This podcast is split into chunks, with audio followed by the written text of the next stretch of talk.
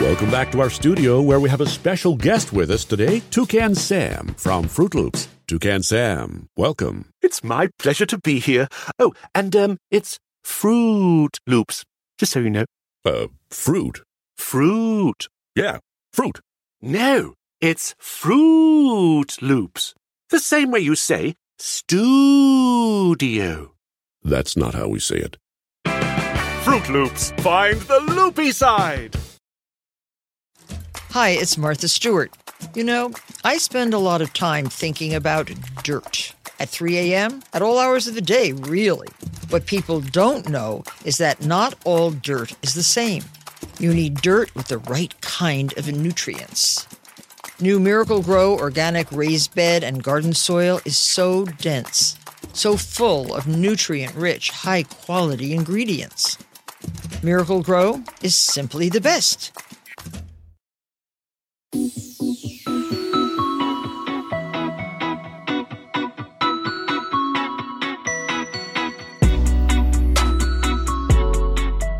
Welcome back to Pod Save the World. I'm Tommy Vitor. I'm Ben Rhodes. Uh, ben and I are sitting here in the studio awaiting a third, fourth, fifth, twentieth Trump indictment. Sounds like it's happening though. It feels like uh, the wheels are in motion. The wheels of justice. The wheels of Jack Smith's The wheels, wheels on of Jack Smith, on yeah. that bus. It's um interesting. We'll see how it goes. But we have a great show for you guys today. We're going to cover this military coup in Niger and why it could have wide reaching massive implications. The latest news from Ukraine reports about a potential US Israel Saudi diplomatic deal, a terror attack in Pakistan, democracy in Southeast Asia, and how to convince the world to take action on climate change as we live through potentially the hottest year in recorded history. It's hot out there. It's a fun one to say you were a part of. Yeah, yeah. It's not like an undefeated Well, NFL at least it's a record that you know will be broken. You know, That's right. yeah. That's right, Ben. And then I talked with U.S. Ambassador at Large for Global Criminal Justice, Beth Van Schaack, about prosecuting Russian war crimes. Ben and I were just chatting before we went. It's like one of the best parts about working in government is you won't really have had a lot of meetings about, say, war crimes, and then you'll go in and you'll meet the expert on the NSC or at state or something, and it's the smartest subject matter expert maybe in the world on that Yeah. matter. And that's kind of what the conversation I just had felt like. That that's the kind of person that we want to bring to you on this podcast. Yeah. You know. Yeah, exactly. Exactly.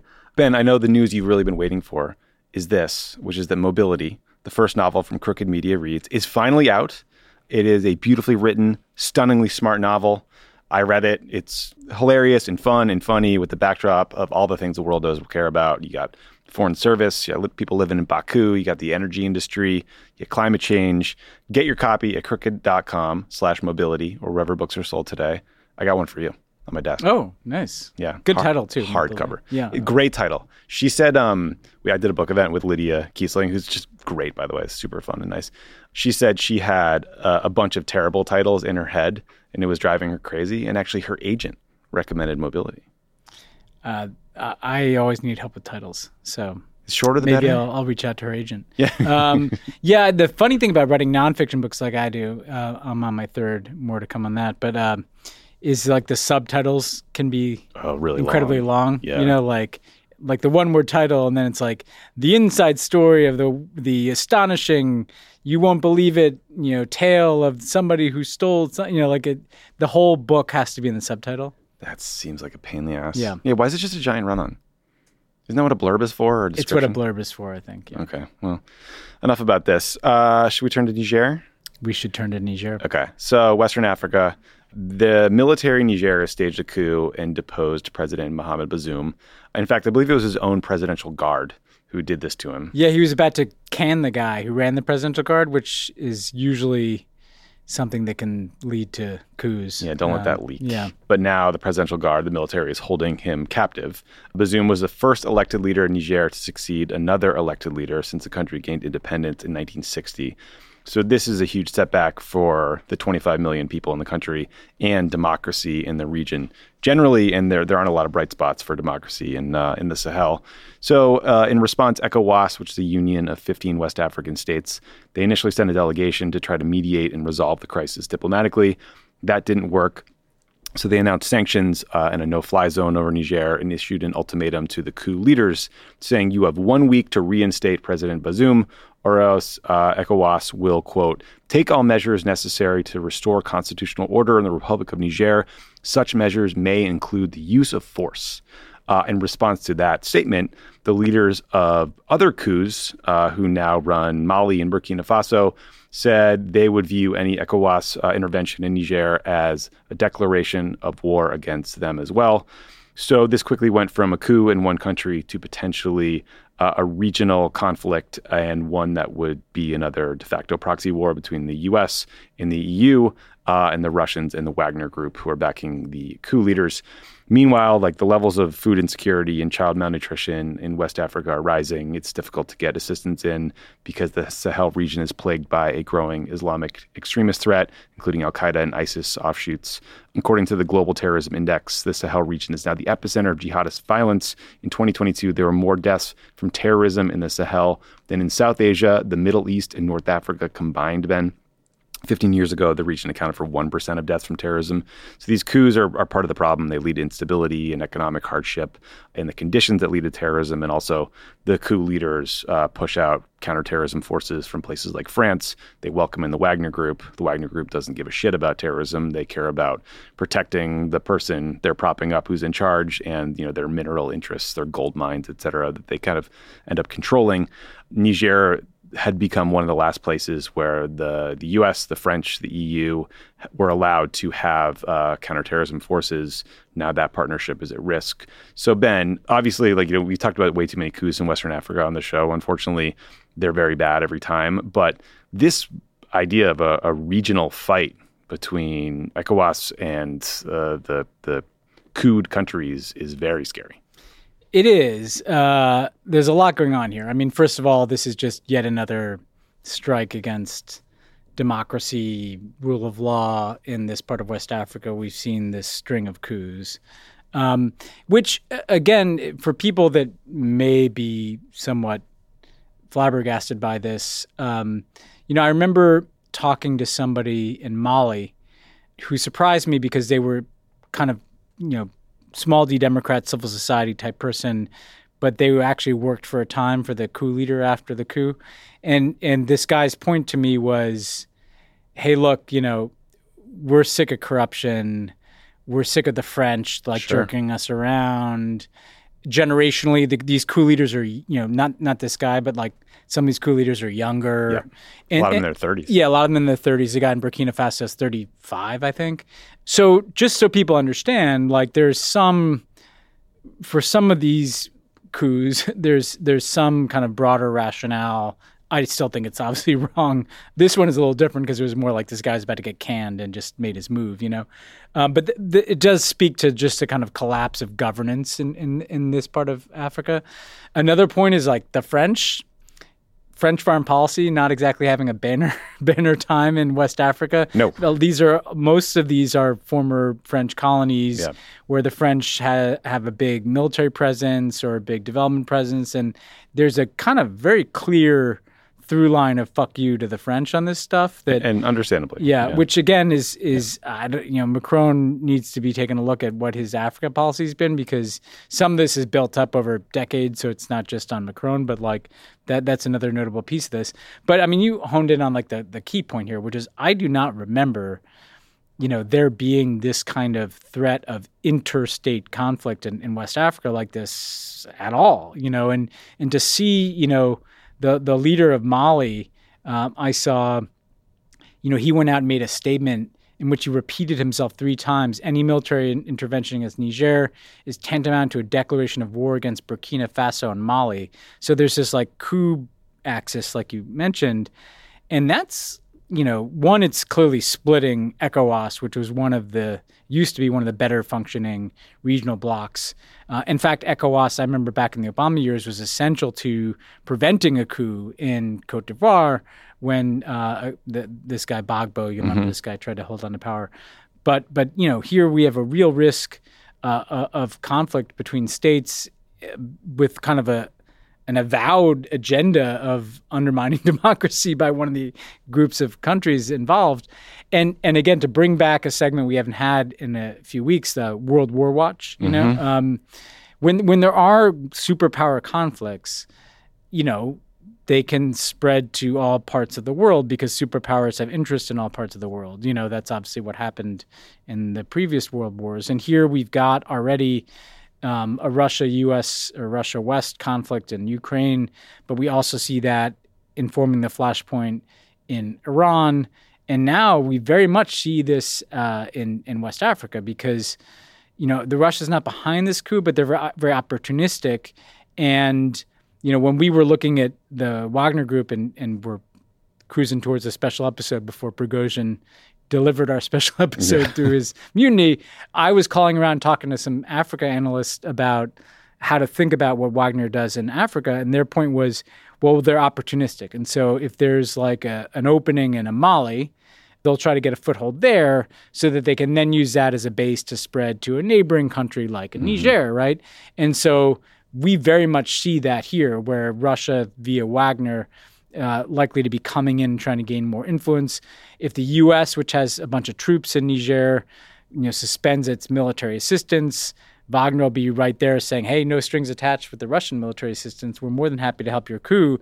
And it doesn't take like billions and billions of dollars in military aid to be helpful to people like this. No. You know, it can be guns, it can be disinformation campaigns, it can be special forces capabilities. Yeah. Russia has less of that because a lot of it's in Ukraine, but a little bit could go a long way for for somebody who's you know running a coup in Niger. There's a big piece in the New Yorker this week about Prigozhin yeah. and the mutiny, insurrection, whatever you want to call it, and it's it's really comprehensive in the way it sort of details the rise of Wagner sort of being through Africa. They got to yeah. Sudan in 2017, the Central African Republic in 2018. Uh, Wagner forces fought in Libya with Haftar, this warlord. They fought in Mali. They fought in Syria. And, you know, the, the sort of game plan here is you get around the leader, you protect him, you train security forces, and then you take control of, say, in Syria, they would attack oil and gas sites controlled by ISIS, defeat ISIS, and then uh, Wagner would take the revenue from the oil and gas. So it was a win-win for Bashar al-Assad because ISIS would kicked out of some, you know, part of the country, but also a huge boon for Wagner economically. Yeah, yeah, and they can they can generate their own revenue through corruption or through natural resources. Niger has these huge stocks of like uranium. That's yeah. not something. Seven percent of global uranium. Yeah, it's not great when that that goes missing. Some people could like rightly point out that the the intervention in Libya and the removal of Gaddafi and the kind of chaos that ensued in Libya contributed to some of this rise of the flow of people across borders and mm-hmm. the advance of extremism, jihadists. I guess I I would also say though that you know Libya was unraveling before the intervention. I mean, there was kind of a civil war there, but but also what you see here too is you know the the lack of any governance and the exploding youth populations in places like this also attract extremism as well. So there's a lot of factors that have contributed to this persistent threat of violent extremist groups uh, operating across the Sahel. But nonetheless, uh, opening for Wagner uh, and a huge contagion around democracy um, going in the wrong direction here. Yeah, and this becomes a really hard question for the Biden administration. I mean, it already is about whether they will call what happened in Niger a coup. It obviously was, but once you say that, it forces the U.S. government to cut off uh, certain types of assistance, especially military assistance. And as you mentioned, the U.S. Uh, opened a drone base in Niger in 2019. It cost $100 million, 30 million a year to maintain and it's become kind of like the last beachhead for counter extremist work in the region. And I'm not I'm not suggesting that they should the Biden administration should not call it a coup, but there will be these balancing of interest that will lead to tortured press briefings like we saw uh, during the Obama administration about whether to call the coup in Egypt a coup. Yeah, I'm always in favor of calling things a coup. Yeah. I was back then. I am now. I mean, it is a coup. Um, I don't think we should be giving you know, military assistance to armies that carry out coups. It no. sends kind of the worst possible message. I'm not trying to diminish the you know the competing interest of not just having a counterterrorism interest, but you know the idea that if we pull out, you know the Russians move in and all the rest of that. But but at the end of the day, I mean, you got to kind of stand for something, and and you know a coup like this, you know, this is not a close call. No. know, in terms of what happened. couldn't be more obvious Yeah. what happened. Yeah. Ben, let's talk to about the other sort of uh, U.S. Russia proxy war that's happening in Ukraine. So, the latest news is that President Biden has agreed to uh, give evidence about Russian war crimes to the ICC, the International Criminal Court. I'll get into that in more detail in the interview. But in terms of the counteroffensive, uh, President Zelensky announced that the Ukrainian military had recaptured a small village in southeastern Ukraine uh, called Staromayorsk. Uh, it took about 10 days of really brutal combat to do it. Uh, but the Ukrainians believe this could lead to larger breakthroughs, even if they're taking huge losses. Meanwhile, uh, Ukraine is continuing to use drones to attack inside Russia. Drones hit a skyscraper in Moscow that houses Russia's Ministry of Economic Development twice in two days. It's pretty remarkable. And Russia said that Ukraine was targeting their ships in the Black Sea with sea drones. The New York Times actually did a big spread on Ukrainian drone capability that was interesting and interestingly timed. But one thing it said was the UJ-22 drone can fly 500 miles, so it's like very much puts Moscow in their crosshairs. And Zelensky all, all but confirmed that they were behind these strikes. Usually they play kind of coy, but now he's saying things like uh, attacks on Russian territory are quote inevitable, natural, and absolutely fair. So you know, Ben, last week we also talked about the withdrawal, uh, Russia's withdrawal from a deal that allowed Ukraine to export grain through the Black Sea. Ukraine is now going to try to export that grain via Croatia. Hopefully that works. Saudi Arabia is hosting peace talks about Ukraine later this week. Jake Sullivan, the national security advisor, is going to go, along with, I think, officials from Europe, China, Brazil, and India, but not the Russians, maybe. So we'll see. And then again, you know, we talked about Prigozhin and Wagner and the mutiny. Wagner was supposed to be, a lot of people thought he'd be dead by now, but he's supposed to be in Belarus. But instead, he was spotted at Russia's summit with African leaders last week in St. Petersburg. There was a picture going around with him and someone from the, the propaganda Proto- office. protocol, or Protocol, prop- protocol, and propaganda, probably Right, exactly. At the Central African Republic. So a lot going on there. Anything else you want to flag? And do you have any hope for these Saudi peace talks? Well, first of all, the Prigozhin thing is interesting in light of what we were just talking about because why is he alive? Well, one reason we've talked about is that Putin wants to integrate Wagner fighters into the Russian effort in Ukraine. But another reason is that Prigozhin knows where all the operations are in Africa. He's got all the books. He knows who's on the payroll. He knows where you know the mining interests are. All the rest of it. And it may be that if Putin wants to have this kind of influence into Africa, and he clearly does, he's summoned this summit in in Russia that a bunch of African countries are at right now, and he needs them to kind of run interference and international votes and to continue to kind of be a foothold for Russians' narrative in the global south. Like Prigozhin is important to that effort. And so the fact that he's hanging out at summits that are hosted by the Russian government uh, speaks to kind of the the fact that, you know, he could get away with literally murder. I mean, they were shooting down Russian army helicopters. I think that we've mentioned this before, like I'm not just saying this to point out that we were predicting this, but the the fact that as the counteroffensive stalls, the Ukrainian willingness and interest in striking deeper into Russia seems to go up, is a real trend to watch because. Your point about Zelensky is an important one. It used to be like something would blow up in Russia, and there'd be like a, a weird statement from like the presidential office. It was like, you know, Things at when- times when- go yeah, boom. Yeah, when like, wow. dogs lie down with fleas, they sometimes get sick or like Yeah, some weird shit. strange, like totally. The fact that they're just now like owning it, I mean, it does speak to this point that the longer this goes on, the more things could escalate inside of Russia, and frankly, the idea that the, that no Western uh, already we've seen reports that the Western supplied weapons have been used in cross border attacks. Frankly, if the U.S. is providing weapons and the Ukrainians are using those weapons inside Ukraine and other weapons inside of Russia, I'm not sure that's much of a distinction anyway. yeah. Um, like, so some of these escalation guardrails are already kind of collapsing a bit, you know, and and the question is, you know, does that normalize and Russia just has to absorb that cost of war?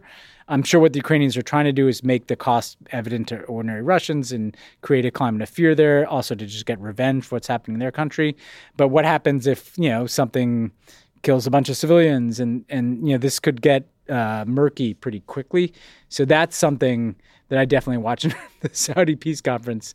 I don't hold up a lot of hope that uh, that's going to produce a peace deal. No. Uh, it feels a little bit more to me like Saudi public relations accompanying their you know massive asking price for the normalization deal that we'll talk about here. So um, uh, I'm not sure that that there's going to be peace in our time because of uh, Mohammed bin Salman. Mohammed bin Salman. Yeah.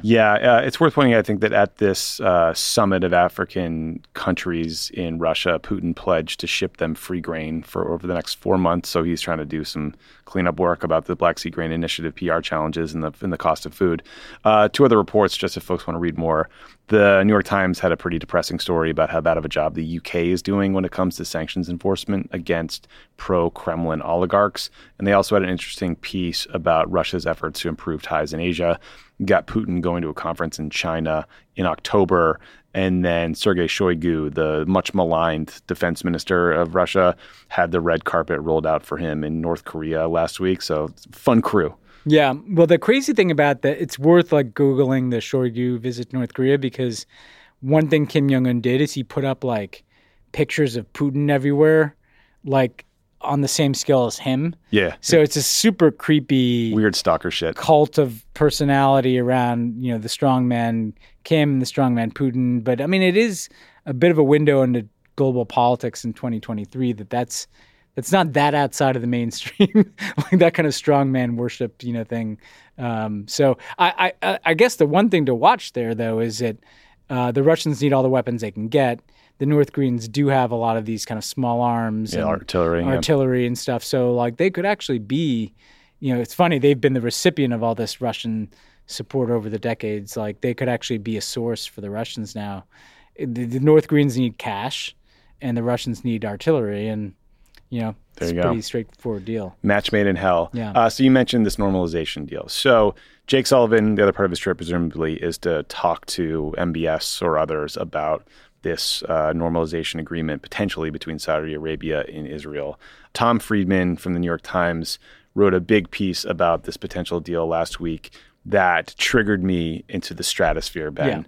Uh, so the gist was Friedman says Biden is deciding whether to pursue a deal where the U.S. gives Saudi Arabia a NATO like security guarantee, where the U.S. agrees to defend Saudi Arabia if they're attacked, a civilian nuclear program, and much more advanced U.S. weapon systems.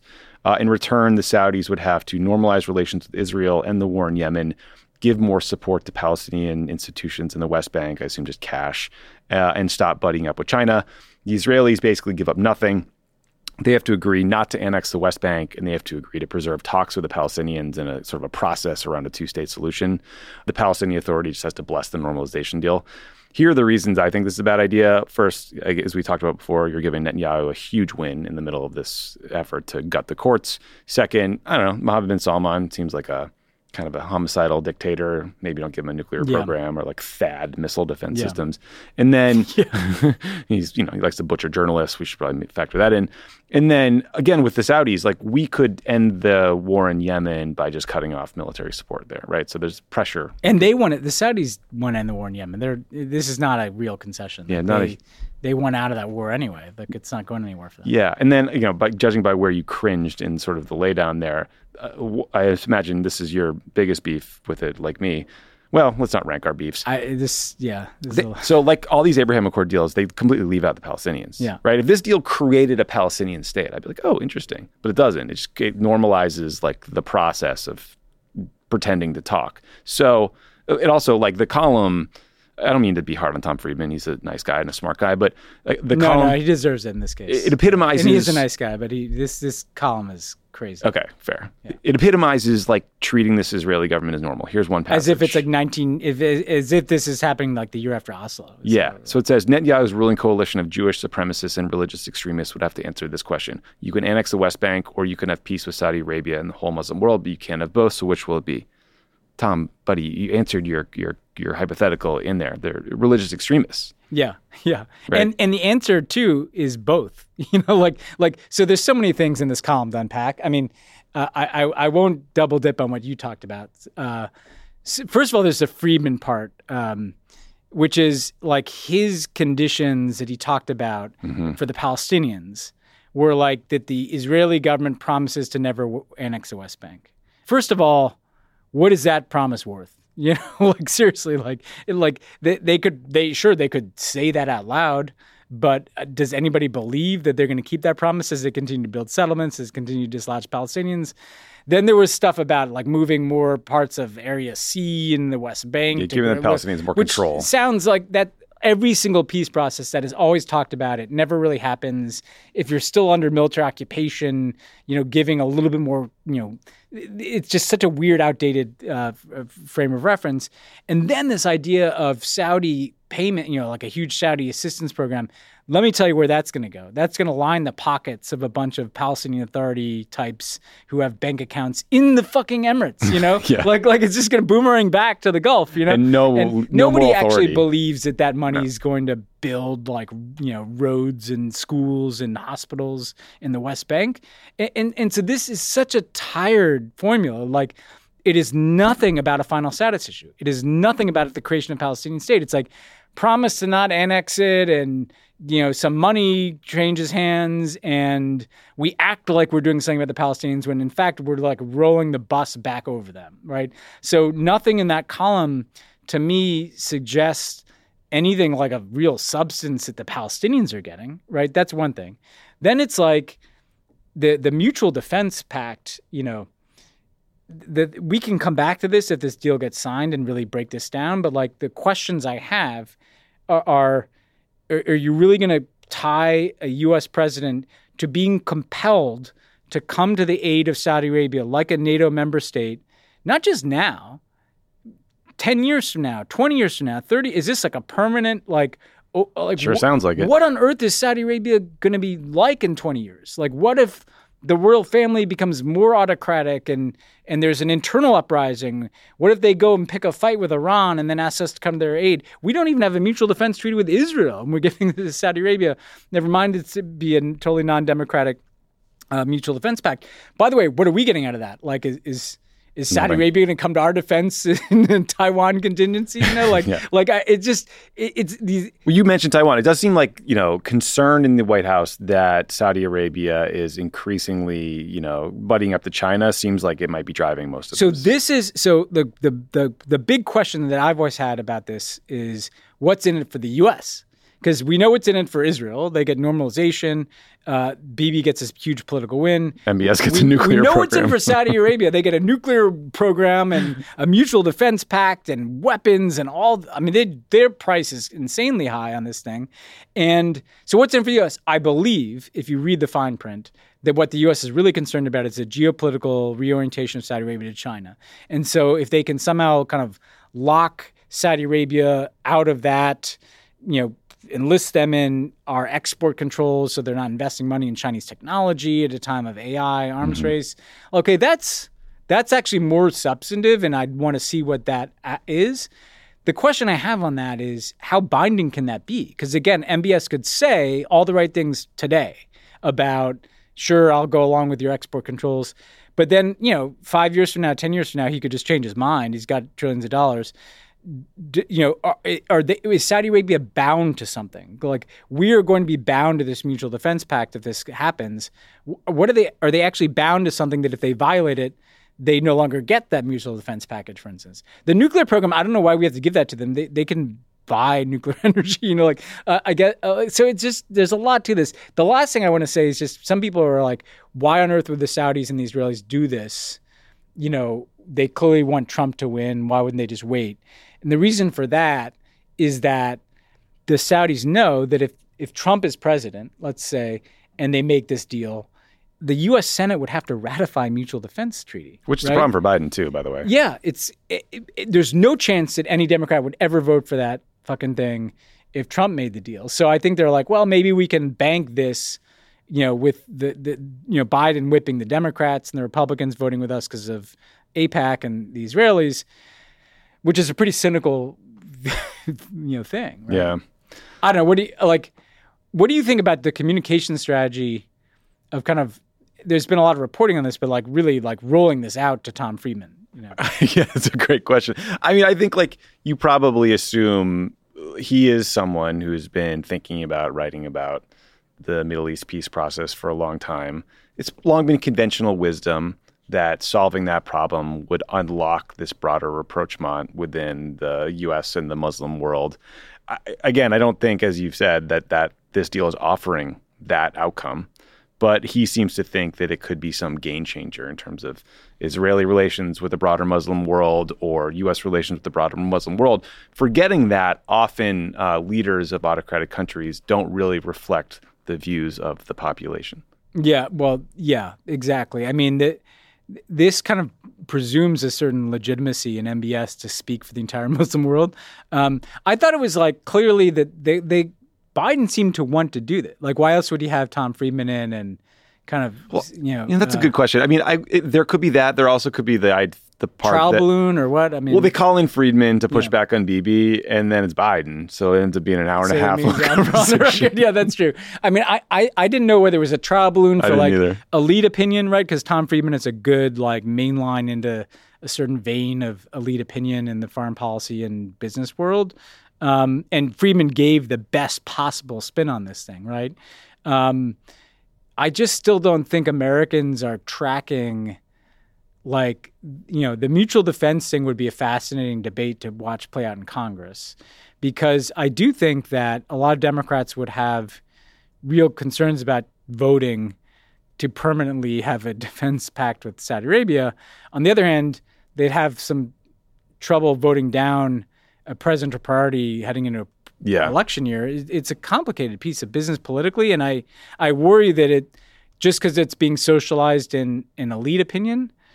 Like I don't know what I, you know. Probably ninety nine percent of people have no idea this is happening, right? Yeah, the the sort of reductive political calculus is like, oh yeah, you like Trump's Abraham Accords. Well, I got an even bigger Abraham Accord with the Saudis, but that that kind of ignores the reality that we're giving a lot more with the mutual defense pact. Yeah, and I just don't think the Abraham Accords is like an entire Middle East policy. It's no. it's a policy.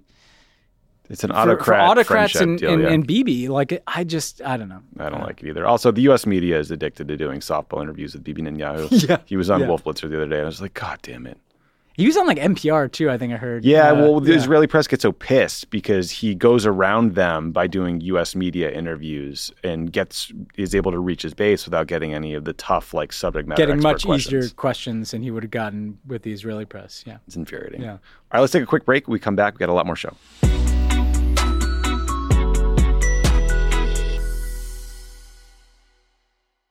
Support for Pod Save the World comes from the International Rescue Committee. The IRC works in more than 50 countries, serving people whose lives have been upended by war, conflict, and natural disasters. In places like Gaza, Ukraine, and Sudan, displaced families are experiencing war, extreme hunger, and life threatening injuries. In Gaza, ongoing violence, bombardment, and blockade have made survival difficult for families living in damaged buildings and tents. The lack of safe water, medicine, and healthy food contributes to the spread of diseases, and children are especially at risk. The International Rescue Committee is working with local partners in Gaza to provide life saving medical care to injured civilians. The IRC works around the world to help families in crisis by delivering critical supplies such as therapeutic food for malnourished children, clean water, cash assistance, and more. Your donation will support this work and help children and families survive. Listen, the International Rescue Committee is an incredible organization. They are doing the Lord's work all around the globe. I have donated to them, you know, for many, many years now because I know that my dollar will go towards helping people. It's not going to go to administrative costs or overhead fees. It's just an incredible group doing great work. I hope you'll consider them. Donate today by visiting rescue.org slash rebuild. That's rescue.org slash rebuild. This show is sponsored by BetterHelp. We all carry around different stressors, big and small. When we keep them bottled up, it can start to affect us negatively. Therapy is a safe space to get things off your chest and to figure out how to work through whatever's weighing you down. If you're thinking of starting therapy, give BetterHelp a try. It's entirely online, it's designed to be convenient, flexible, and suited to your schedule. Just fill out a brief questionnaire to get matched with a licensed therapist and switch therapists anytime for no additional charge. Listen, if you're listening to Pod Save the World, you need some therapy. You're watching the events around the world that might freak you out, We've got this election coming down the pike. There's a lot of stuff that people uh, are stressed about, that are anxious about, stuff that makes you lose sleep, and therapy can help. Get it off your chest with BetterHelp. Visit betterhelp.com slash crookedworld. Go today to get 10% off your first month. That's betterhelp, H-E-L-P dot com slash crookedworld. Pod Save the World is brought to you by the UN Refugee Agency. The UN Refugee Agency, or UNHCR, responds to emergencies and provides long term solutions for refugees. They provide aid in over 130 countries, including Ukraine, Syria, Afghanistan, and Sudan, where people are forced to flee from war and persecution at their greatest moment of need. UNHCR helps and protects refugees by providing food, shelter, medical care, and other life saving essentials. The agency jumpstarts relief in three key ways. They transport core relief items stored in even the most remote areas of the world. They deploy expert emergency staff trained to help in crisis situations, and they transfer funds directly to support the emergency.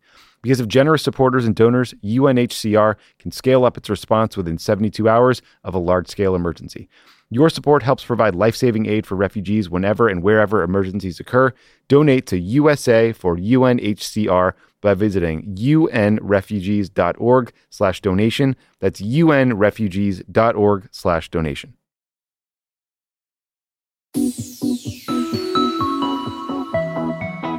So, Ben, the trajectory for democracy in uh, Southeast Asia is not looking great. Yeah. There's Cambodia, where Hun Sen, the prime minister slash dictator since 1985, uh, won illegitimate, let's say, let's call them, yeah, they're illegitimate Yeah, yeah, parliamentary elections, that he locked out any opposition. Uh, and then he said, three days after he won, that he's going to hand power over to his son. Yeah. So that's not great.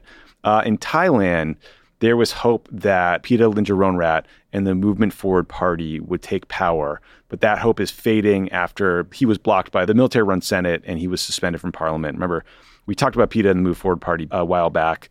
In May, they won the most seats in the election. He then cobbled together this multi-party parliamentary coalition, but ultimately uh, couldn't get installed as prime minister because the process is just rigged uh, by the military in their favor. Uh, one third of parliament is appointed by the military. So now the former prime minister says he's going to return to Thailand from exile on August 10th in hopes of breaking this deadlock. Ben, any hope here that the democratic process could wrestle away power from the Thai military? Well, I mean, first of all, the Hun Sen thing is like that guy was one of the creepier guys I was He's in a a room with in government. Like yeah. I, I was in a room with a lot of creepy people, but this guy is like an old, aging autocrat, corrupt guy, not even making bones about just like handing it off to his son, like as if this is like a familial dynasty like North Korea or some shit. You know, Yeah, like that's succession. Not, that's not great. I guess what I'll say in terms of the hopeful side is if you look at if you look at Thailand, the elections, you know, were a resounding rebuke of the established kind of military royalist you know, autoc- soft autocracy that has evolved there. This move forward party, like, you know, more progressive, small d Democrats, younger political leadership, drew a ton of support. And I guess, uh, like, if there's a silver lining across the region, I'll come back to Thailand in a second. It's that there really are like these movements. Like in Cambodia, there's actually a pretty healthy opposition, despite efforts to quash you know civil society and independent journalism over the years. There's this kind of milk tea alliance across the Asia Pacific where younger people are finding solidarity with democratic movements in different countries. In Myanmar, we have like Myanmar, a yeah. brutal military government. You still have really like a both a peaceful and an armed resistance to that. Um, As the government bombs and burns civilian villages. yeah, just indiscriminately. across- yeah. So, so you what's what's weird about Southeast Asia is yeah, the trends are not good, yet the resilience of democratic movements continues. And and with Thaksin, the former prime minister, coming now, what's interesting here is that he is this billionaire who weirdly draws a ton of popular support. And anytime he's been able to run an election, he's won. He's been exiled from the country for a long time. Even after he was exiled, his sister was elected prime minister, like back in the Obama years. Then she got kind of kicked out. But he t- tends to draw a lot of support. And it, uh, presumably, when he go, goes back, they'll arrest him. But he's stepping into this political impasse. And I think what he's trying to do is look, like the, the majority of people in Thailand do not like this government. And they either like the Move Forward Party, they like Thaksin. And I think the potential for there to be a real rift in Thai society, and there already is, but like that gets more pronounced in the aftermath of this election is very real. And there could be bigger democracy protests. And this will come back to the US too, because guess what? They're a mutual defense treaty ally of ours too.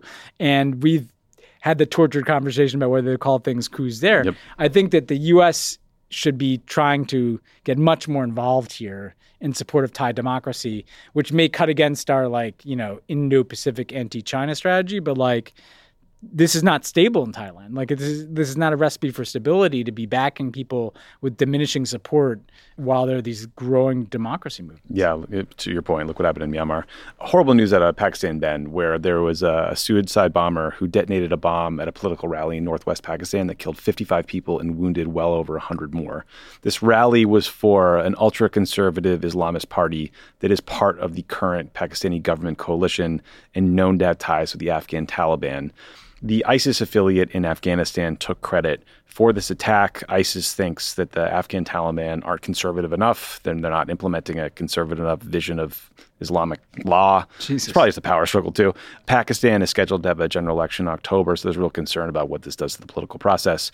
Uh, the area where this attack happened, the KP province, has dealt with uh, near weekly terrorist attacks from both the Pakistani Taliban or TTP and ISIS. Uh, both want to take over and establish Sharia law. Things have basically gotten steadily worse in Pakistan, the security situation since the U.S. withdrawal from Afghanistan. At the time, political leaders in Pakistan were celebrating the Taliban takeover. You know, they sort of like removing the yoke of oppressors, and understandably so. But now the Afghan Taliban is providing a safe haven for the TTP, much like Pakistan once provided safe havens for uh, extremist groups fighting U.S. forces in Afghanistan. So it's just sort of ugly circle. Compounding the problem uh, is the fact that 5,000 TTP fighters were brought back to Pakistan from Afghanistan as part of a rehabilitation program that has just completely failed. So a lot of those guys are now back in the fight, uh, killing people. So pretty bleak picture here. The only sort of hopeful news I heard out of the, the, the area is that U.S. officials are holding their first talks with the Taliban government for the first time since the U.S. withdrew from Afghanistan in 2021. I think they're happening in Qatar. So maybe they'll find some kind of path forward. Yeah, I mean, on Afghanistan, I would hope that that, that can lead to some opening in the sanctions to just reduce the humanitarian suffering in Afghanistan. I think on Pakistan, the two things I'd just say are the first thing is that like this proves how short-sighted and self-defeating the Pakistan policy's been for so long. I mean, they, you know, the ISI, the intelligence services there, elements of the military, obviously provided safe haven for the Taliban. A lot of my Afghan friends, you know, would call it a de facto Pakistan invasion, right? In terms of what happened with the um, the Taliban taking over. I- I- Never mind that they also supported some extremist groups inside of Pakistan and places like Kashmir, like uh, Lashkar al Taiba. Like it, the, the this is the dog that caught the car. Yep. look, if you if you lay in bed with extremists for decades, you and look, the U.S. was a part of that way back in the '80s, obviously funding some of this stuff uh, in Pakistan to fight the Soviets. But like, this is going to happen if you create a safe haven for extremists. They're going to boomerang back on you because you're never going to be, you know, transactionally enough for them. The other thing to watch, I think, just going forward, is that there's this political instability in Pakistan since Imran Khan was essentially ousted as prime minister. We've talked about that, but there's supposed to be an election later this year, um, this fall. So you're going to have this period of time. Usually, in the past, we've seen election seasons in Pakistan be accompanied by more terrorist attacks. And so the thing to look at is do both ISIS K, this offshoot of ISIS, and and the Pakistani Taliban, do they did they launch more attacks in the run up to that election? I think the answer to that is probably yes. Probably yes, yeah. So Ben, changing gears here, we're, we're recording this on August first. Uh, July seems to have been the hottest month in recorded history. 2023 will likely end up being the hottest year. It's clear that global warming is a huge driver of these temperature increases. We are seeing the impact all over the world. The, a study published in the, the journal Nature estimates that the heat wave in Europe in 2022 killed more than 61,000 people these heat waves disproportionately impact vulnerable, isolated, marginalized groups. This one in particular uh, killed more women than men, oddly. Ben, you flagged a story about how Iraq is about to be uninhabitable Yeah. because of climate change and scarce water resources. We're likely to see more conflicts because of those scarce resources soon. But what's, I think, for depressing uh, is that this hasn't led to a surge in action or sort of like urgency. In fact, you're sort of seeing the opposite in a lot of places. Yes. Like the UK, British Conservatives just hung on to a seat in Parliament by making the election about demagoguing and anti pollution law. And now it seems like Labor is going soft on a lot of their climate commitments. President Macron of France called for a pause in the EU's climate agenda. The German government nearly collapsed over uh, heating system regulations. Now, a lot of this obviously is like dealing with energy scarcity because of the Russian invasion of Ukraine. But you're hearing the term greenlash get thrown around about sort of what's happening. And so Pretty dumb fucking time for a green light. yeah, yeah. And so what's clear is like these extreme weather events and the predictions that they're going to get worse aren't waking people up. And I was reading uh, Lydia Kiesling's novel Mobility, and it made me wonder if there are, if we just need to find a new way to reach people. You know, maybe it is fiction. Maybe that's the way to get people to empathize with the impact or to in, envision the future and what things could be like if we truly, you know, get past the point of no return in terms of emissions. Because like people are getting third degree burns from sidewalks in Phoenix, and it's not leading to some massive rethink of all of our climate policy, and it probably should be. Yeah, I mean, to your point, eh, you know, it's pretty evident that the more dire predictions of climate scientists are coming true, um, and that it's going to be unpredictable. It's just going to, it's going to be the worst case scenarios. Like the we what what we've got enough data now to understand is like the the the more benign predictions are not happening. The, the more aggressive ones are proving right. The Iraq thing, you know, what's interesting about that is like because of extreme heat and the nature of the geography, like parts, huge swaths of this country are kind of uninhabitable. But part of what this story also highlighted to me is that the geopolitics of this are going to become more and more complicated because essentially part of the reason Iraq is so screwed um, is that you know Iran, Turkey, and other countries that like they need water too, and Turkey controls some flow of this water. And they're they're- upstream, yeah. yeah, and they're upstream. And, and and what you realize is that geopolitics, and this gets to your question, like geopolitics is usually amoral already. I mean, something I've been like battling against in my own life, you know, but like countries tend not to do the right thing. And so if there are bigger countries that have access points to water and will be able to screw poorer countries to solve their own water problems, they're probably going to do that. And so I think what that Iraq story highlighted is the extent to which we're going to continue to see marginalized countries get screwed, you know, as as uh, bigger countries kind of like, you know, swallow up the water resources. And then within countries, as you say, marginalized populations getting screwed, and that the political incentives, even in democracies where you'd think public opinion would be putting pressure on politicians to show will, is is not there. Like credit to Sadiq Khan, by the way, in the UK, because like it was his um, it was his efforts to kind of reduce uh, emissions that building on a Boris Johnson idea, I Yeah. believe, or Yeah. program, uh, Yeah. amazingly. Yeah, and and he dug, he doubled down on it, and Yeah. he's right. Like he's going to be proven right by history. You Of know. course. Now, what does it mean? I think you're right. I, I, there need to be other conversations to to get people culturally invested in this because that can lead to other kinds of pressures, right? Like the pressures on fossil fuel companies ar- around things like divestment, around things like denying, you know, companies providing their services to fossil fuel companies. Like there has to be kind of an all hands on deck pressure point to make this transition to cleaner energy that is going to have to go beyond sitting around and waiting for like the the Overton window to change on politics. We're we're past that. It's too late for that. Yeah. You know, we need we need to be throwing everything at this. Yeah, it's just like you got UNESCO recommending that Venice, the city in Italy, be put on a, a list of endangered World Heritage sites because the seas are rising and they can't control it, in, in part due to climate change. And you've got Italy electing these like far right Giorgia Meloni, you know, parties and, and politicians. And we we're already like it's funny like this is our age, right, Tommy? But do you remember like when we were getting involved in politics, you know, leading up to 2008 and then the, you know, like there would be these 2030 predictions it seemed like far away. Yep.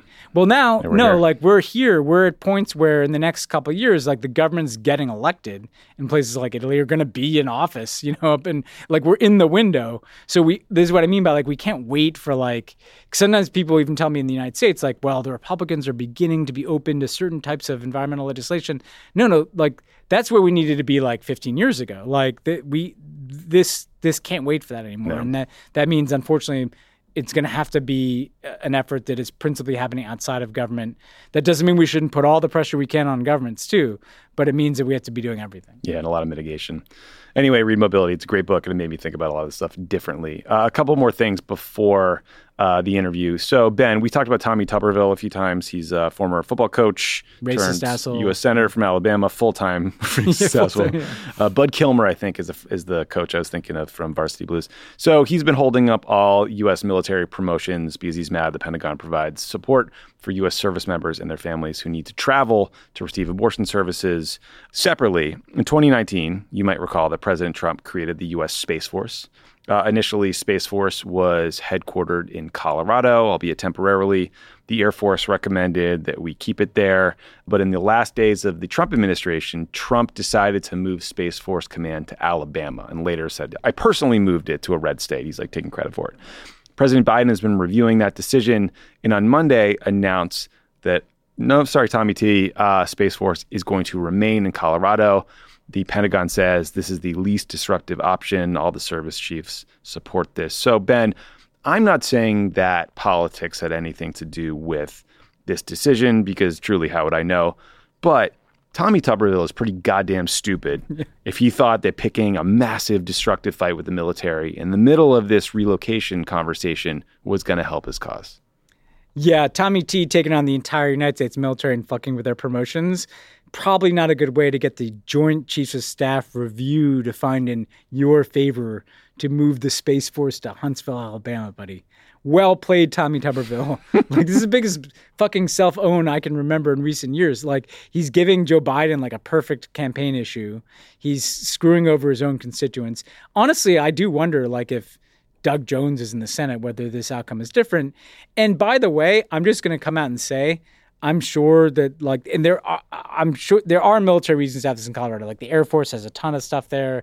Like, why move this all might Alabama? build a bunch of stuff. But but if it was politics, good. Like like That's what I this is the kind of politics that Democrats should do. Absolutely. Like the, the Republicans are constantly screwing over blue states and you know like prioritizing their people and pumping all this money into places like Huntsville, Alabama. Like you know what? Like there should be politics and and if you elect like a, a racist lunatic who like wages war on the military from his United States Senate office, you shouldn't get the Space Force. Sorry about it. You know? Sorry, pal. Space Force is going to be in Colorado. Them's the breaks. Yeah. You have to be uh, good at human interactions. If you Yeah, want to be they should change it to like the Bidenomics Force too, or something. You know, like uh, two two quick dumb things before we go to the interview. Uh, ben, have you seen this debate about whether there is a fake bear at a zoo in China? no. So okay, so there's a bear or a bear-like object uh, at a zoo in eastern China. There's a video of it standing on its hind legs that went viral because people who saw it were like, "That is 100% a dude in a bear suit."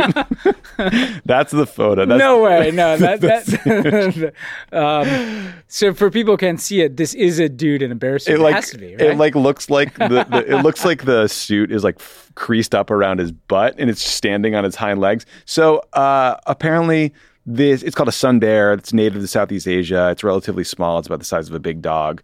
Uh, I saw a video of the bear actually then sit down and walk around normally on all fours and all of a sudden I'm like okay that's that's probably a real bear. The, the darker version of this is there's some concern that maybe it's being like maltreated and that's why it's standing up and acting weird.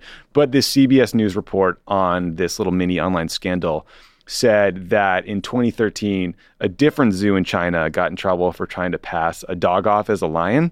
Uh, they had they had a dog in a uh, an exhibit and then the dog sorry the lion started barking People were like, "That's not a fucking lion." and then another zoo put a bunch of balloons in a pool and said that they were penguins, trying to make that work. So it's just like a really hilarious story. And then finally, Ben uh, Hannah, my wife, flagged this one for me.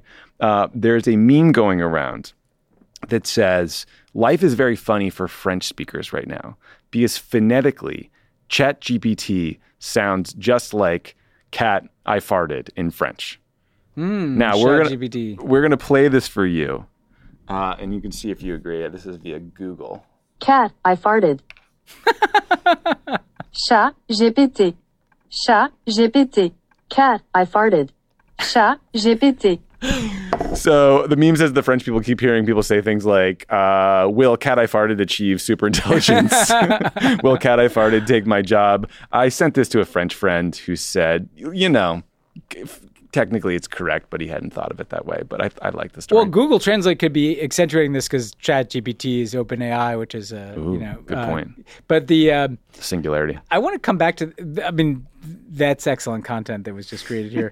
I do want to come back to the bear for a 2nd Mm-hmm. Um, one, could this be the foreign minister, missing foreign minister dressed up as a bear? Got a right? Like we, we haven't seen this guy. I think he's still missing, That's right? important. Um, or second, like eh, you know, if you're an animal in the zoo for a while and you're observing all these people observing you, maybe you do just become more like people. Th- this could be a good premise for like a kind of B horror movie where at some zoo all the animals become like people and just start walking around and then they yeah, they you know it's like a they- large language model or something. You- It's learning. Yeah, it's like AI like for animals. You know.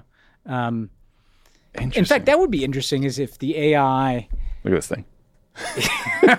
Right, the bear's standing. It's like waving with its arms. Now it sort of sits down, and that's when I'd love to see that. into. bear. I mean, see now it looks like a bear, right? Like the way its head goes, like all the way down to its stomach. but I just like what if the what if the doomsday scenarios that the AI somehow figures out how to like train the animals to attack the humans or the birds or something. You know? Problem. Yeah. We can't let these. We can't let these stories interact. Yeah. Well, the Australian, as you pointed out, they did solve the mystery of the large metal object. It was was a satellite debris. Yeah, it from an a- Indian satellite. An Indian satellite. yeah. I feel like, yeah, that uh, you know, It felt like too convenient an excuse. Maybe it was a Mussolini's uh, alien. Um, or this dude, this UFO hearing guy. Yeah, yeah, yeah. That, that that that that that's the same dude who said that Mussolini had the aliens, right? And Right. Pope called us or something. yeah, Yeah, the UFO's hearing kind of went off the rails a a little. little bit off the rails. Anyway, much like this episode. yeah, yeah. Uh, okay, we are going to take a quick break, and when you come back, you'll hear my interview with Ambassador at Large for Global Criminal Justice, Beth Van Schaack. Uh, we're going to talk about efforts to gather and preserve evidence of Russian war crimes in Ukraine so we could prosecute people like Vladimir Putin at the International Criminal Court. So stick around for that. Fascinating conversation.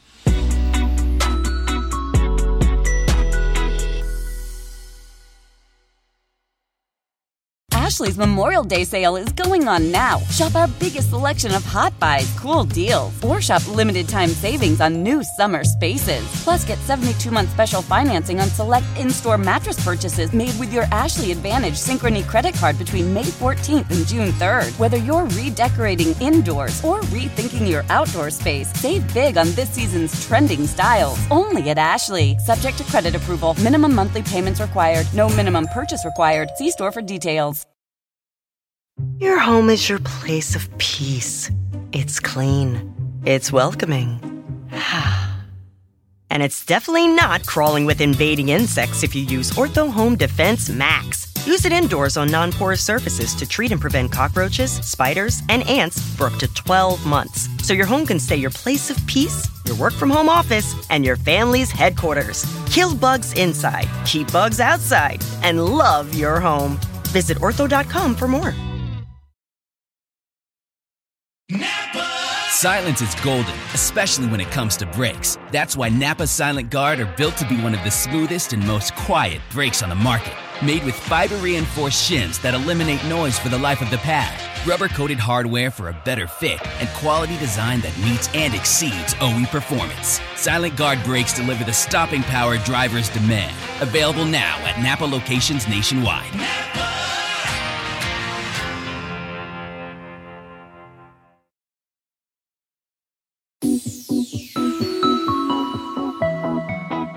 I'm thrilled to welcome to the show the Ambassador at Large for Global Criminal Justice, Beth Van Schaack. It's great to have you on. Great to be here. Thank you. I consider myself a friend of the pod. Oh, excellent. Well, we really appreciate it. And uh, listen, you, you know, the, the Global Criminal Justice Ambassador is a good person to know if you're in a pinch. So this is um, important for me for future. If you've ever been the victim of genocide, give me a ring. if I ever need uh, someone to call Interpol for me. Yeah. Um, yeah. So last week, uh, it was reported that President Biden ordered the U.S. government to begin sharing evidence of Russian war crimes in Ukraine with the International Criminal Court at The Hague. Can you help us understand what that means in practice? Sure. Maybe just a little bit of background. So, the court received an unprecedented referral by over 40 states of the situation in Ukraine, and that enabled the prosecutor to open uh, his investigation immediately. Ukraine has not ratified the Rome Statute, which is the treaty that created the court, but it has consented to jurisdiction. And so, what that means is that anything that happens on the territory of Ukraine falls within ICC jurisdiction.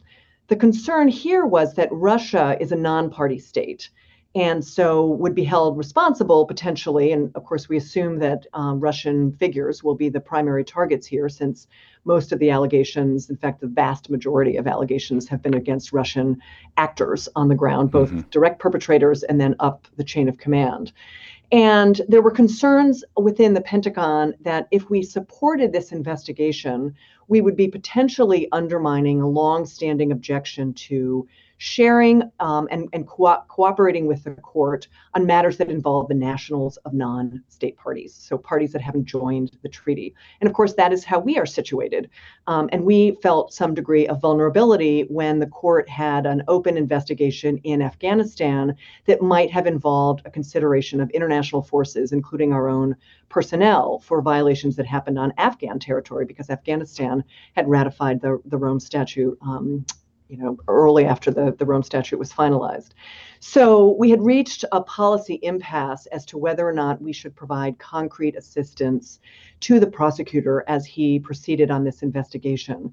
We had expressed support rhetorically for the investigation, but had not yet been in a position to be able to actually share information or otherwise provide concrete assistance. So now uh, we have the green light from the president who has indicated that it should be the policy of the United States to do this.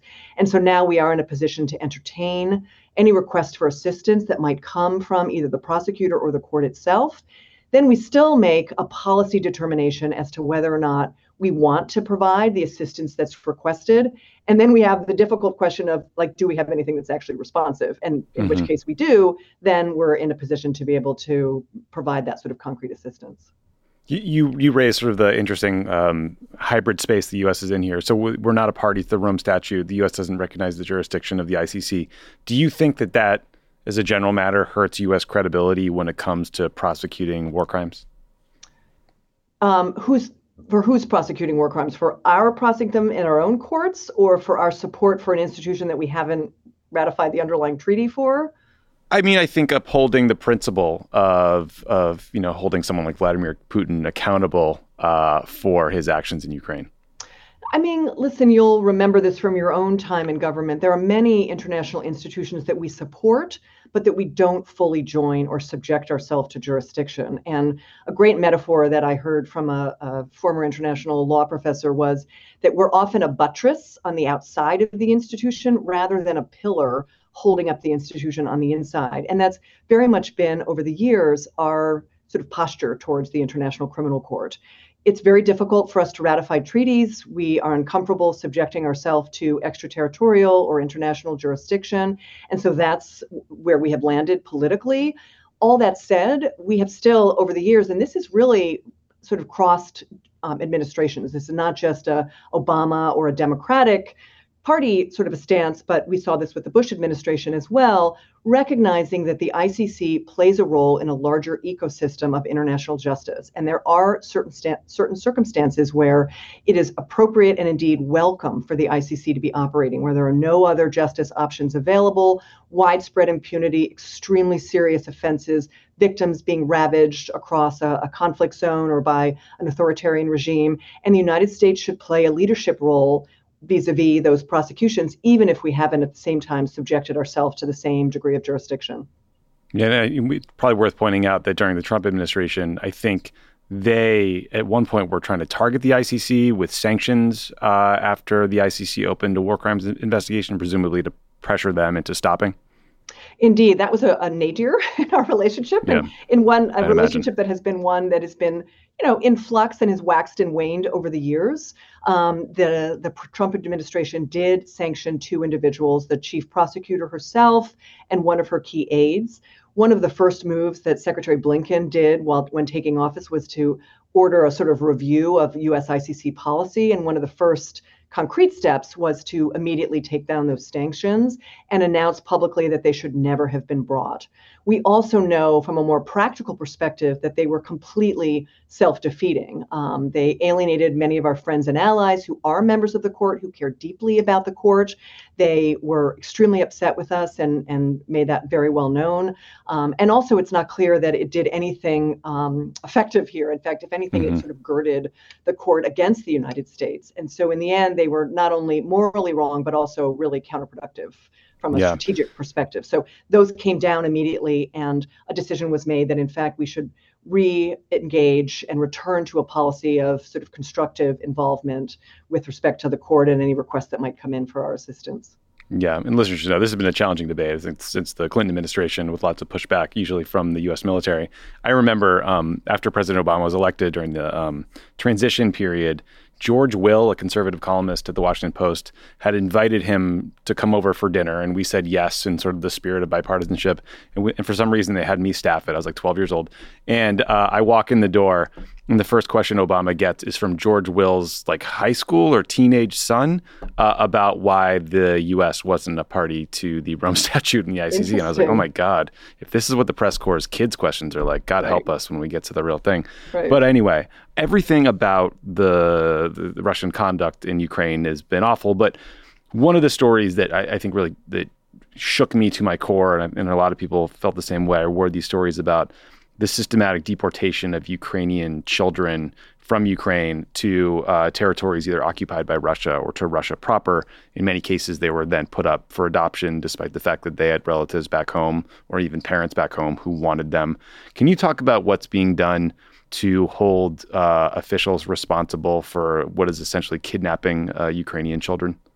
Yeah, it's really a horrific element of a vast crime base that we're seeing in Ukraine. Literally everywhere that Russia's forces have been deployed, we have seen patterns of war crimes, crimes against humanity, and other atrocities against civilians, against prisoners of war, protected pers- protected items, cultural property, all of it. There, there seems to be very few limiting um, limiting norms here. Um, and it's, I think it's a combination of orders, everything on down to just very undisciplined troops. But this we know is a very organized system. And in fact, the Conflict Observatory, which was funded by the, um, the United States State Department, has done some research demonstrating that some of the filtration operation system, the infrastructure, was actually put in place before February 24th, 2022. Wow. So there was already a plan to do filtration, and the children have been a component of that.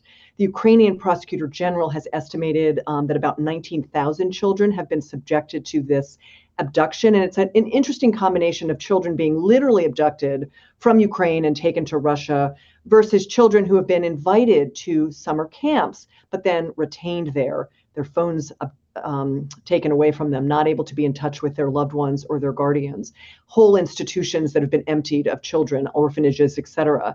And then we also know that in Russia, there are systems of um, foster care and even adoptions. And there have been websites that have gone up and then they've been taken down once I think they realized that was maybe not a great idea to be advertising this, um, mm-hmm. uh, that they were putting these children up for adoptions. So, what to do about this? We are funding within the State Department a whole range of civil society actors that are trying to engage in tracing and the return of children in a quiet, sort of humanitarian way. That being, of course, the first priority is to get those kids back to their loved ones. And there are passageways that have been used, and I think upwards of about 500 kids have been now brought back. Some mm. parents are taking matters into their own hand, and it's often women and grandmothers because men are not able to leave Ukraine, and so women and grandmothers are having to cross um, international borders um, into occupation territory and even into Russia to try and retrieve their children. But then this has been the subject of the first set of arrest warrants that have been issued by the International Criminal Court. So both President Putin himself and his children's rights commissioner, Maria Lvova-Belova, have now been essentially indicted um, for the war crime of the forcible transfer and deportation of the civilian population, in particular of children. So it's really a strong focus of the ICC. We also know that all the other pathways to justice that exist, so cases in Ukrainian courts, cases in third state courts, for example, in Europe, they're all very focused on this because it is so horrific. It's such a clear violation of international law. And we have words literally coming out of the mouths of potential defendants extolling this yeah. wonderful humanitarian gesture that Russia is engaged in. So it's actually quite an easy case to a certain degree because we have statements against interest by the very individuals who are implementing this horrific policy.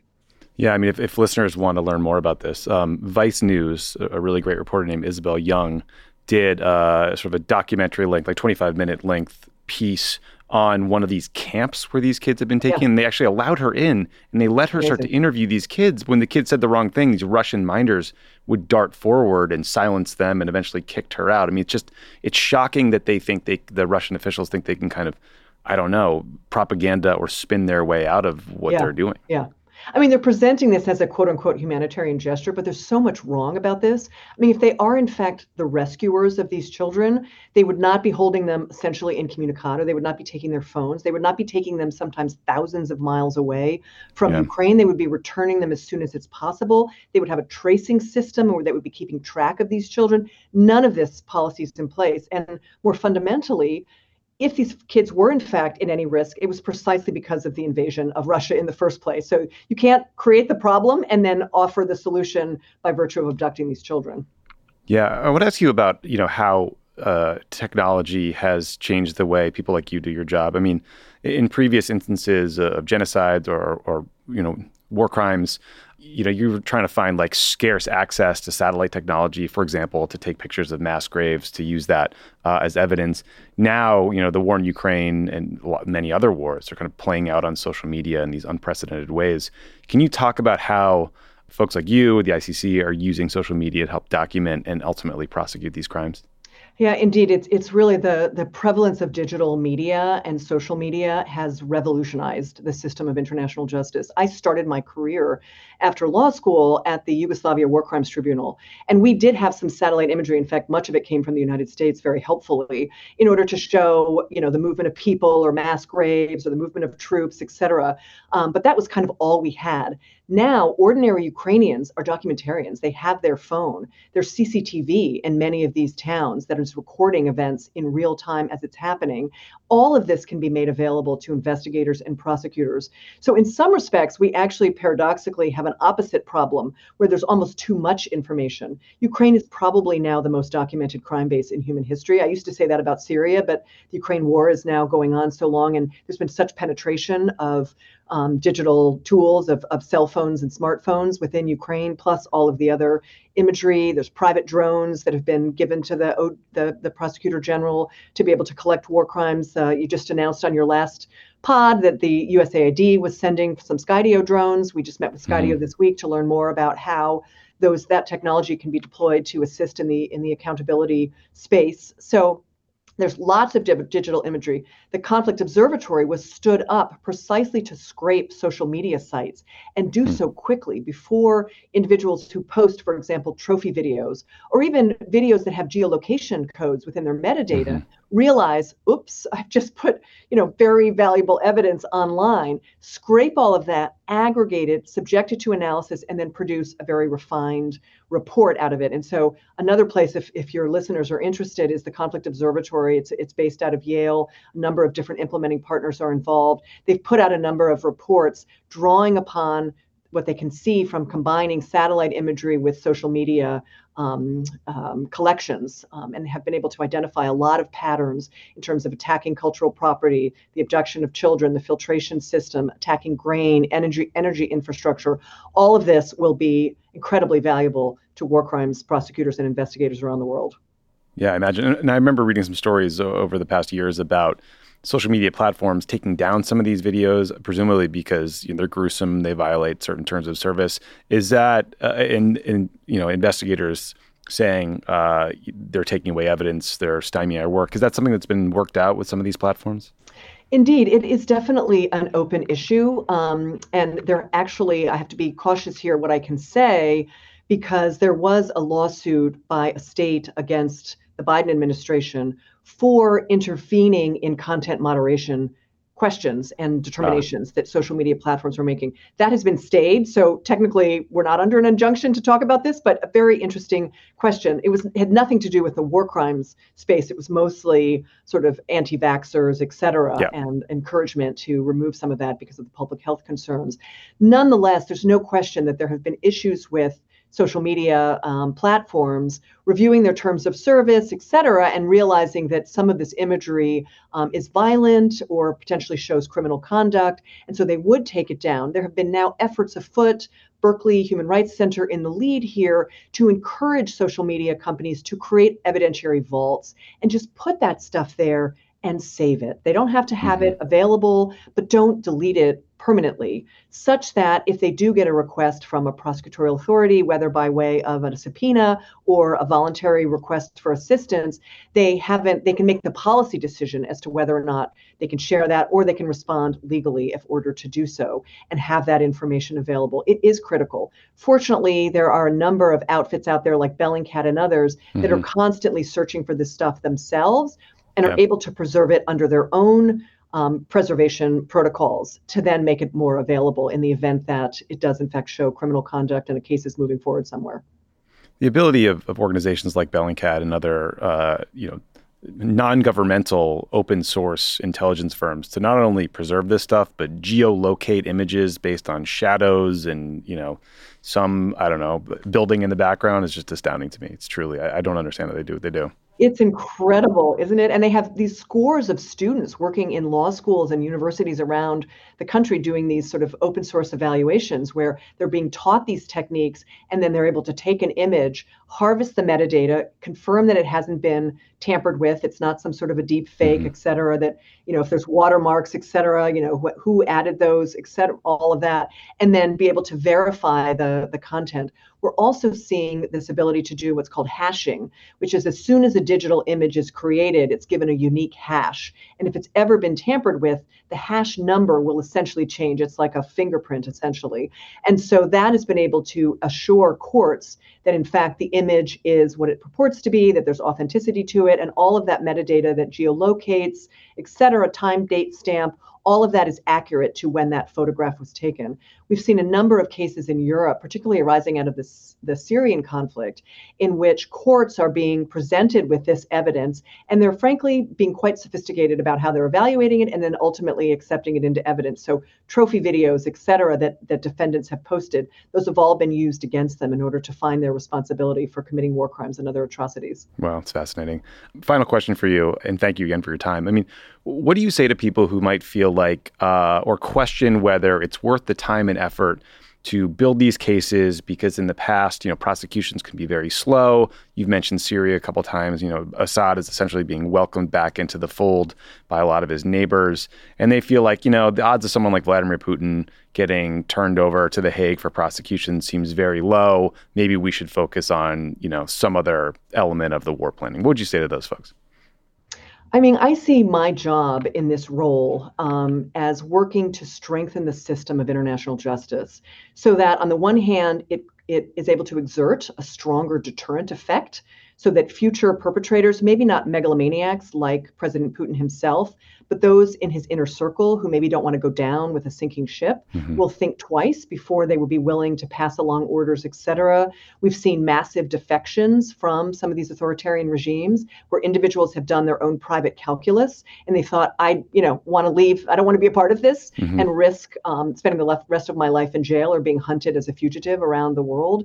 And we know that the long arm of justice is patient. And so we have seen even decades later individuals being finally brought to justice. And each one of these cases is strengthening the larger system. And then that system will be stronger and better and more able to work. The Syria conflict, on the one hand, is, and I, I wrote my PhD on this, on the one hand, is a sad story, right? We haven't seen a global response. The ICC referral sh- failed because Russia was able to veto it in the Security Council. No ad hoc international tribunal was created.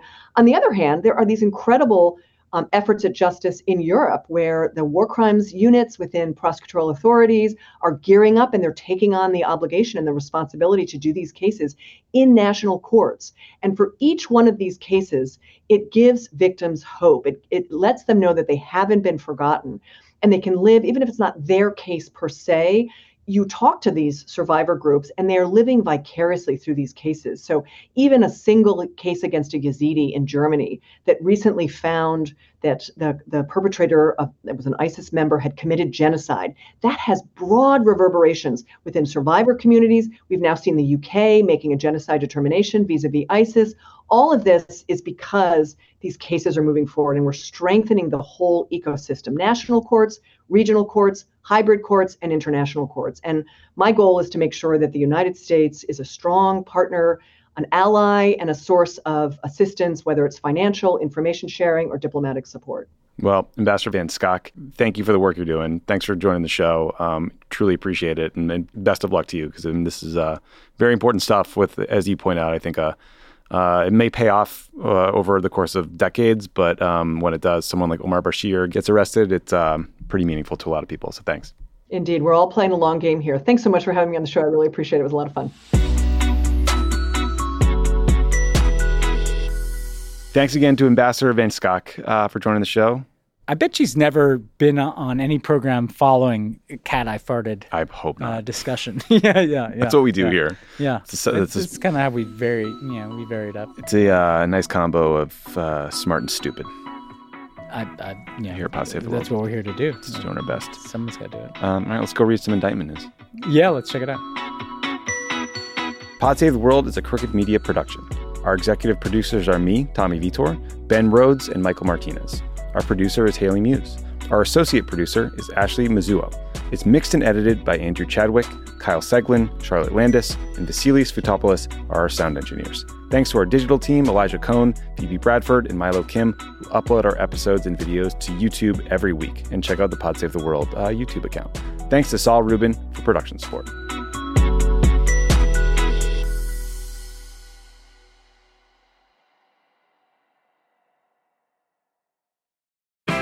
Welcome back to our studio where we have a special guest with us today, Toucan Sam from Froot Loops. Toucan Sam, welcome. It's my pleasure to be here. Oh, and um, it's Froot Loops, just so you know. Uh, fruit? Fruit. Yeah, fruit. No, it's Froot Loops. The same way you say studio. That's not how we say it. Froot Loops, find the loopy side. They say plants like music. Yeah, no, like really, they, they respond to the vibrations of it, which means that this playlist you're listening to, the plants are too.